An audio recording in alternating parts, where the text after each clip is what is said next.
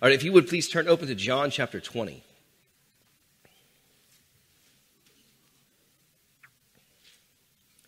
Going to look uh, at a, a, unique perspective this morning on the resurrection story, uh, more for the, the interaction that Jesus had with Mary Magdalene on that Easter morning, that resurrection morning. Maybe do a little uh, biographical sketch, sort of, of Mary in her interaction with Jesus.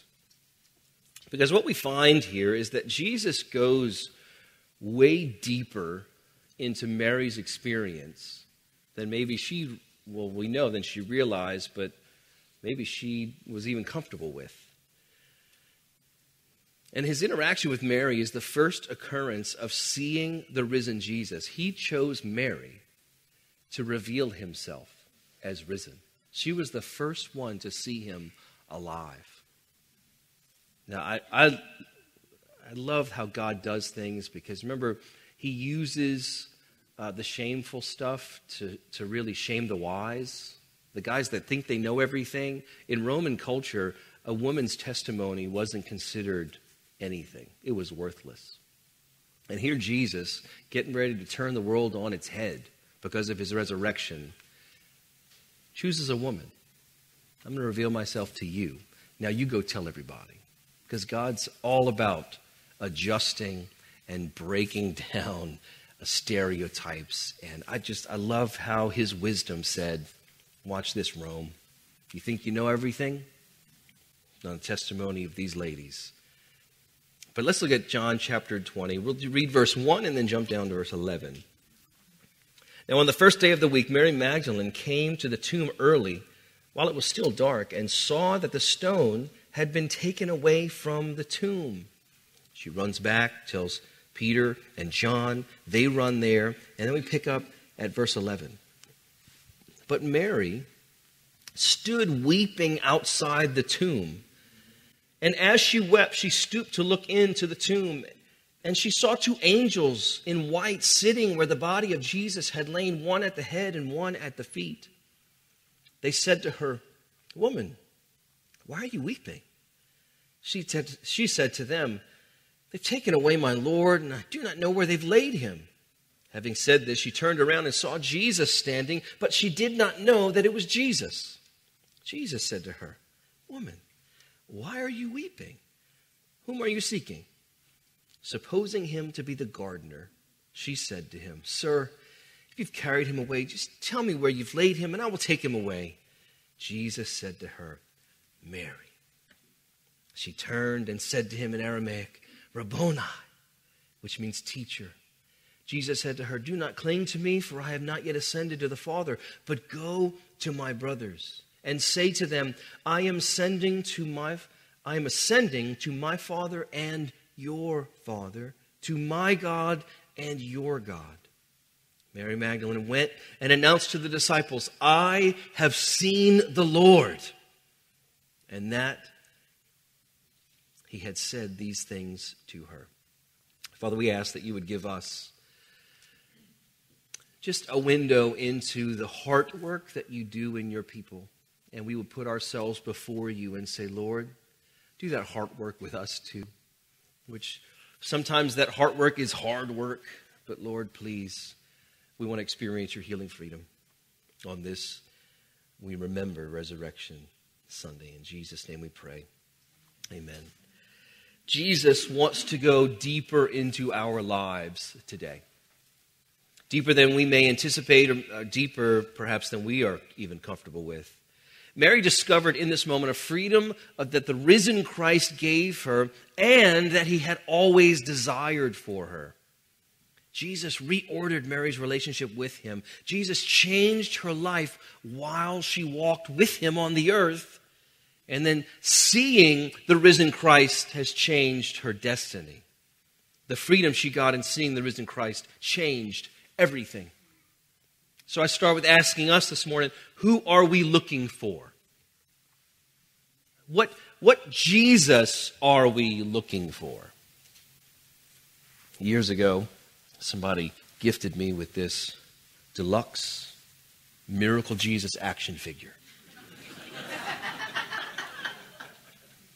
it's never been opened because I just want to preserve. I've watched Toy Story, the more valuable, it's still in the box. Here's a Jesus that his hands glow in the dark. He's got five loaves and two fish. Watch out, you're going to feed forever. And he's got this little, the, the pots, and one side's water, he turns it into wine. Like the essentials from Jesus, right? The essentials.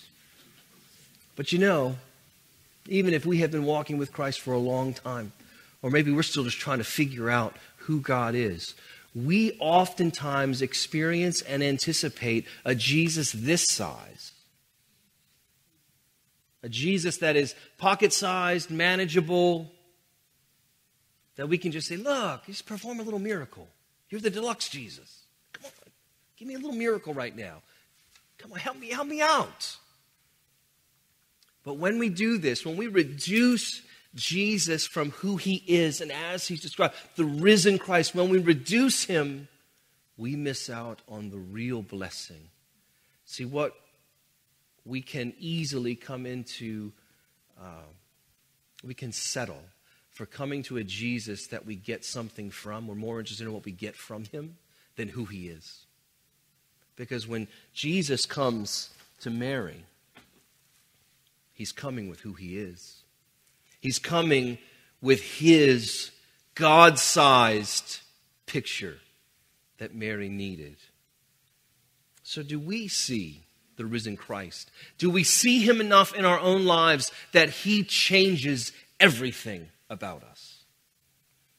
See, Mary was looking for the body of Jesus. Just tell me where you've laid him. Who took him? I got to find him. I've got these spices. But what's going deeper there? Maybe she wanted his body because of the comfort that she got by being around him while he was alive previously in his ministry as she followed him around. Let's, let's remember who Mary is.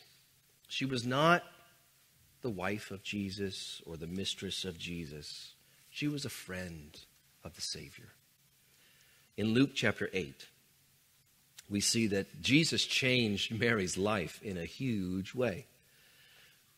Luke 8, verse 2 says, And also some women who had been healed of evil spirits and infirmities. Mary, called Magdalene, from whom seven demons had gone out. That's quite a that's quite a testimony, right? Well, we can see that. Wow, that's cool. Jesus delivered her. She's walking with Jesus. But let's think about who Mary was before she encountered Jesus a social outcast, the subject of everybody's scorn, derision, and jokes and mocking, perhaps. Nobody wanted to be around Mary. Nobody wanted to touch her. Nobody wanted her.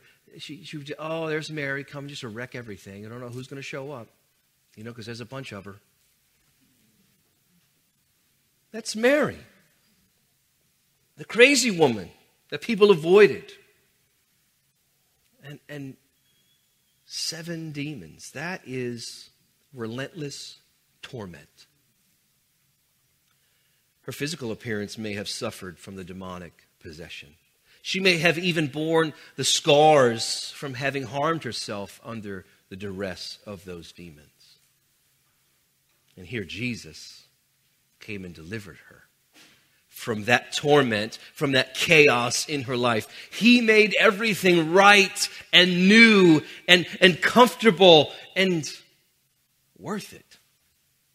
See, Jesus, when he healed her, he took her shame away and he kept it away as long as she was walking by his side. We know that Mary was part of those women. Uh, Luke 8, verse 3 says, Those women who were following him provided for Jesus out of their means. She's caring for Jesus. She, she, you delivered me, and she's walking with him. She is She's caring, she may be washing his clothes, preparing his meals, just to serve him out of gratitude. You, you, gave me a life, Jesus, when I had nothing. Jesus took her shame away and he kept it away as he was with her. So Mary follows. This is great. Now he's gone. Perhaps she was afraid of what life would be like now without him. She knew the comfort of being at Jesus' side. Jesus was her protection. Jesus was her confidence. Jesus was her security. Nobody talked anymore when she walked down the street as long as Jesus was with her. Now, all that's in question again. She faced life like it used to be, with all the anxiety and fears that had been kept at bay as long as Jesus was by her side. She wanted the body of Jesus to maybe feel his presence like she knew it before. Jesus took her shame away, and now she's facing an uncertain future without Jesus, and it's too much for her. She's weeping. And she's not seeing things that are happening in front of her because of her tears. She wept over her loss. She wept over being defined once again by her shame. Her tears were so full, she didn't even comprehend angels sitting where Jesus was in that tomb. She didn't recognize. And the other gospel accounts said their appearance was like lightning. But she doesn't see it because of her tears. And we think, how often do we miss God's work or God's intention with our lives because of our own tears? We think God's not paying attention, or maybe He's just busy with somewhere else because our tears keep flowing and flowing.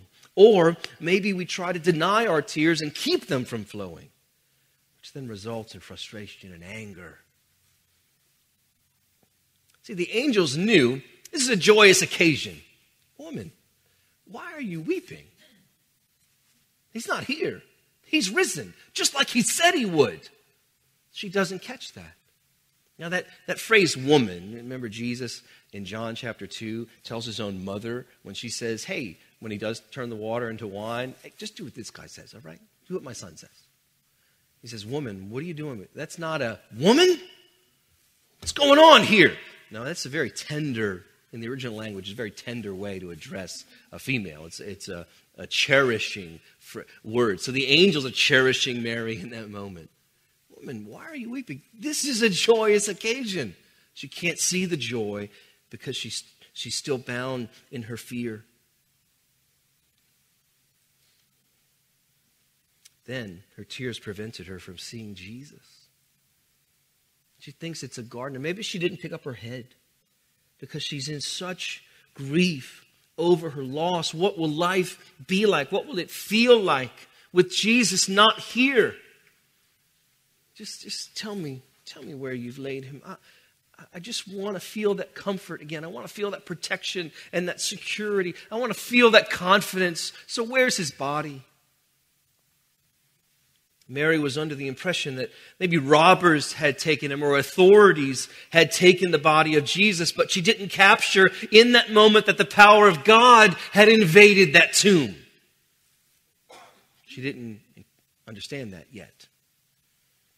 See, then she comes and Jesus comes in the, the same tender compassion he always had for Mary. He asked her, Why are you weeping? This question is not, uh, Will you just stop already? Enough with the tears. Living in a house full of females for a long time, there are often many times where I've just said, This is not something to cry about. We have to figure, there's other things that we can cry about. This doesn't qualify, so we need to do something about it. Never helped. Never helped. I've learned finally, as all my girls have grown up, just let them cry it out. Just cry it out, and then we'll come back and talk. Here's some tissues, have a piece of chocolate. Seriously. Gentlemen with daughters, let them cry it out.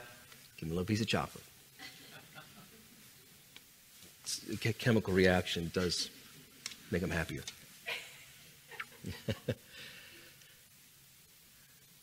he coming to her with this tender compassion. Why are you weeping? Don't you remember what I said when I was with you? That this would happen? On the third day, I would rise from the dead? But his question to her is going after something in her heart. He's going after that fear and anxiety as she thinks about her future without Jesus. She's, she's thinking the wrong question. And Jesus, with that question, why are you weeping? He's going after her heart to the, the depths of who she is. See, Jesus' questions of us they always probe and plumb the depths of our souls. They get into the, the nitty gritty of us that nobody else knows about. And then he asks her, Whom are you seeking? What Jesus are you looking for, Mary? You're looking for the body? The dead body? Or are you, are you looking for the risen Christ? Mary was looking for a body that would help her forget her painful past. I just, I can't face the future, so I need to go back and, and figure out how to live. And look, we, we figure out these ways in our own lives when we have pain from our past. We figure out these ways in these goofy coping mechanisms that if it's better to live with a dead something than experience the freedom that Christ's resurrection brings us. Jesus wanted her to see her future and that her future would never be the same. Jesus called her name. Names are powerful. You know, when your parents, when you're really in trouble, they use your middle name. It's like, oh, this is not going to go well. Why do, why do we have that response? We have that response because of the authority that comes from parents. And parents, they name their children as a demonstration of benevolent authority. God gives that to, to parents to name their children. Here, I name you this and, and it, it shows love, but it shows authority. So Jesus comes in both of those, and he, he, he calls her lovingly Mary, but he, he comes with an authority and a power that she's forgotten about. Mary felt Jesus' authority.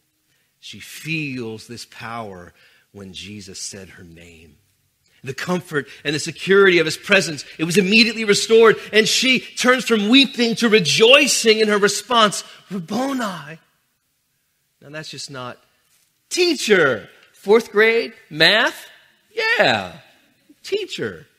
No, she's digging back. She, she knows in the Old Testament that that phrase to capture teacher was really a name for God. So she looks at Jesus and she says, my God. What a beautiful moment. What an intense, intimate moment. She's recognizing that God is here in front of her. And it really would change everything. So she clings to him. Maybe she's on the ground still. She holds his ankle. Like, I'm not letting you go. You're alive. Remember, she might still be thinking temporally, like, oh, good. Oh, can walk down the street again without fear, without anxiety. Won't be made fun of. But that's not what Jesus is going after. See, Jesus would let her know, and he has let her know, that she'll always be, he will always be by her side. She's overjoyed in being delivered from the reminder of her brokenness and his shame. But then Jesus says, Don't cling to me. Jesus, what do you mean here? You're alive. Remember his teaching about, he's not pushing her off, like, get off of me. He's not doing that. He's no, no, no. Don't cling to a temporal. I, am not going to be with you in the same way. Your destiny and your, your future is going to forever be different. But it'll be through the ministry of the Holy Spirit that will come. I've not yet ascended to my Father. When Jesus ascends to the Father, then he gives the gift of the Holy Spirit that we celebrate as the church on the day of Pentecost. Pentecost Sunday, when we remember, oh, that's when the Spirit filled. And, and Jesus' presence wasn't something that the disciples just gathered around, it was something that they now had inside of them forever. What a glorious day. And Jesus letting Mary know, hey, you're, going you're going to be okay. but look, her seeing him happened by hearing him, and particularly by hearing his, him say her name. And now it makes everything different. Jesus would go to the Father and send the Spirit. The Spirit would dwell inside to seal God's work in His people, which in the New Testament is called adoption. He would be her comfort and her security and her peace. And He gives the clue about how. This is how He removes shame. He gives the, the promise of His presence in adoption, sonship, when He says, Your Father your God. We can't miss the power of those as well. Jesus is sharing his access to the Father. This made all the difference for Mary. Her shame would never come back because she was a daughter of the King. She was a daughter of God. New identity. Never to be erased, never to be removed, never to be lost. Jesus called Mary by her name in order to give Mary his name. She saw the Lord by hearing his name over her. Seeing Jesus is hearing the power of his sacrificial death in our place. And the powerful resurrection that we come to and say, Jesus, enough of me trying to figure out life on my own. I trust you. You took the penalty of my sin upon yourself on the cross and you rose on the third day so I could be adopted by you as I trust you and I place my faith in you. This changes it forever, doesn't it? His life now comes to us and resides on the inside to forever change us, to forever remove shame with adoption. See, Jesus came to take our shame.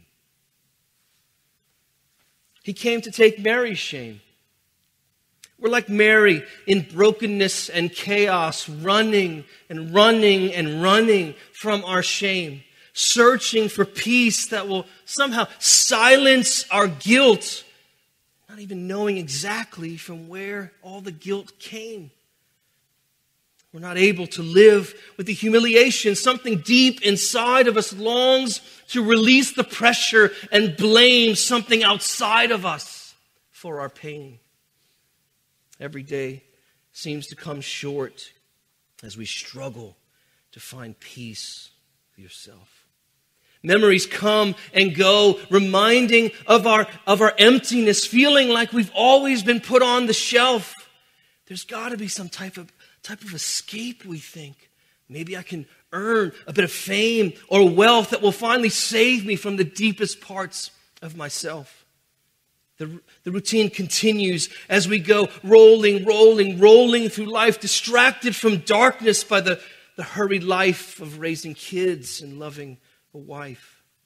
There are highs and lows, more joys than sorrows, but we never feel like we're able to truly relax from the strife. Within there's a tension so thick, sometimes we feel it can be cut with a knife. Exhausted and angry on our hamster wheel, we ask God, why can't you just fix all this? Is it too much for you to just take away my pain and fulfill my wish list? We're tired of all the wrestling, the confusion, confusion, never making progress because life feels like practice for a game that we'll never get in or even win. Will all of life be something else to process? When the guilt and humiliation weigh heavy, all around us seems to be calamity of our own making. Have, we have to keep going in the hopes that things will quiet down, trying to be better, trying to do better, trying to look better, but only faking our way through relationships because we're not taking the necessary time with God to get a sense of who we are in His making. You see, when it's just you and God to sort things out, and like Job, you lay out all your excuses for your pout, He begins to pour over us His love in a rout as He systematically breaks down all the things that we think are holding us out of his presence. He goes down deep into me. When, when face to face with God's love and power, we are afraid what is flowing to the surface as the recollection of all the hurt again tastes sour. Could all this have been avoided as we wonder where he was in that hour when pain came upon us like falling bricks from a tower. We work hard to keep a separation between God and our dark isolation, but God has come running after you and me to light up the recollection of our past, not to be cruel, but to heal us with his holy application. Deep in my soul, I begin to see him alongside of me in my pain. Not as the one causing it, but as the one experiencing the shame. Gently, he shows that he, he's with you all along in order to deliver you from the blame that has hung over you with the claim that you would always be nothing and unworthy to share his name. Jesus came to take our blame for our sin and shame in order to lay on us his claim worthy to bear his name. He came to take our shame so we would no longer blame ourselves or those who would throw shame. His voice calls over us so we will hear him say our name. And when we see him risen, we discover the freedom he bought to live by his name. He came to take our shame. He came to take my shame. He came to take your shame. He came to take our shame. Now, today, will you say his name? That's the surrender he wants from us. That tender, loving compassion that he comes to us. Will you surrender to him today? Say, enough of all the fighting, God. I'm, I'm done. I'm done. I trust you. I trust you with everything. Will you say his name and surrender in order to know him as your Father and your God? So I ask, whom are you seeking? Mary was told to go tell the disciples of her experience with Jesus. When Jesus calls our name and we respond, we're joined. He's, he's telling, go tell my community, my people Go tell them what I've just told you. She says to them, I've seen the risen Lord. See, God, when, when we, the church really is a collection of people who have said, I trust you, God. I repent of my sins. I trust you for salvation. The fruit of that is God collects us into his family. If we are adopted by Him, He collects us into His family so we can truly care and love on one another in the expression of Jesus coming in His love and tender compassion for His people. We are a community that bears His name. And we need the reminders for one another. We need the reminders of our sonship, of our adoption. We need the reminders of our identity in Christ. But we do it together. So I invite you to join us as a community of God's people. Community of people who have said, He said my name, and I said His name. Because you know what that invites? All the brokenness and the chaos that we're still trying to figure out. But we do it in love, we do it with patience. We do it because that's what God's church is about. That's what his family is about. So I ask for you to join his family. Maybe you have never, ever truly surrendered your life to Christ. You know about him. He's there when you need him for a little miracle, or you're hoping, just deliver me from this, please. But today, you see Oh, he's after way more. He's after way more in my life. I ask you, will you just right now surrender? Lord, I trust you. I repent of my sins. Jesus, I see that you died in my place on that cross. Please give me your resurrection life. That's simple. And God sees in your heart that when you do that, you know what's happening in the heavens? A party. A party. Angels are rejoicing over you. So, Lord, I thank you for coming to each one of us in your tenderness, in your love. I pray, Lord, that we would see you and it would make all the difference in the world. I pray, Lord, that you would, you would have access, that we would give you access and we would have a surrendered heart to be able to say, God, go deep inside of me. Please go deep inside of me to heal the parts of me that I try to ignore that I try to act like are not there. Jesus, you really do want to go down deep into our hearts. And we ask that we really would experience your freedom. We would experience your healing because there's a future awaiting us of your glory. Jesus, thank you. Thank you for your sacrifice on the cross. Thank you for rising on that third day because it has made all the difference in the world. We love you. In Jesus' name we pray. Amen. Amen. Amen. God bless you. Have a wonderful, happy Easter.